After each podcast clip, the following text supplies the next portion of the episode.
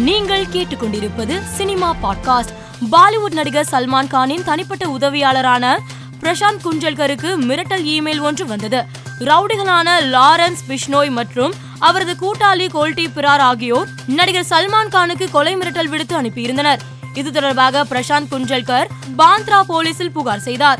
போலீசார் ரவுடி பிஷ்னோய் மற்றும் அவரது கூட்டாளி கோல்டி பிரார் ஆகியோர் மீது வழக்கு பதிவு செய்துள்ளனர்.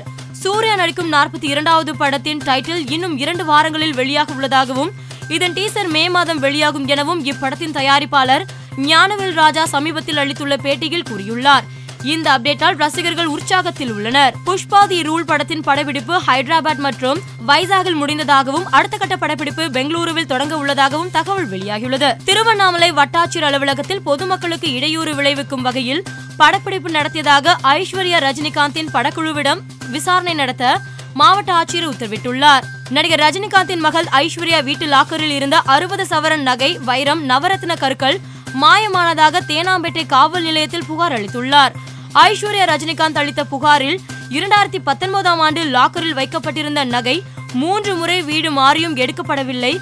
சென்னை செயின்ட் மேரி சாலை வீடு தனுஷின் சிஐடி நகர் வீடு போயஸ் கார்டனில் உள்ள ரஜினியின் வீட்டில் லாக்கர் மாறி மாறி வைக்கப்பட்டிருந்ததாக தகவல் தெரிவிக்கப்பட்டுள்ளது.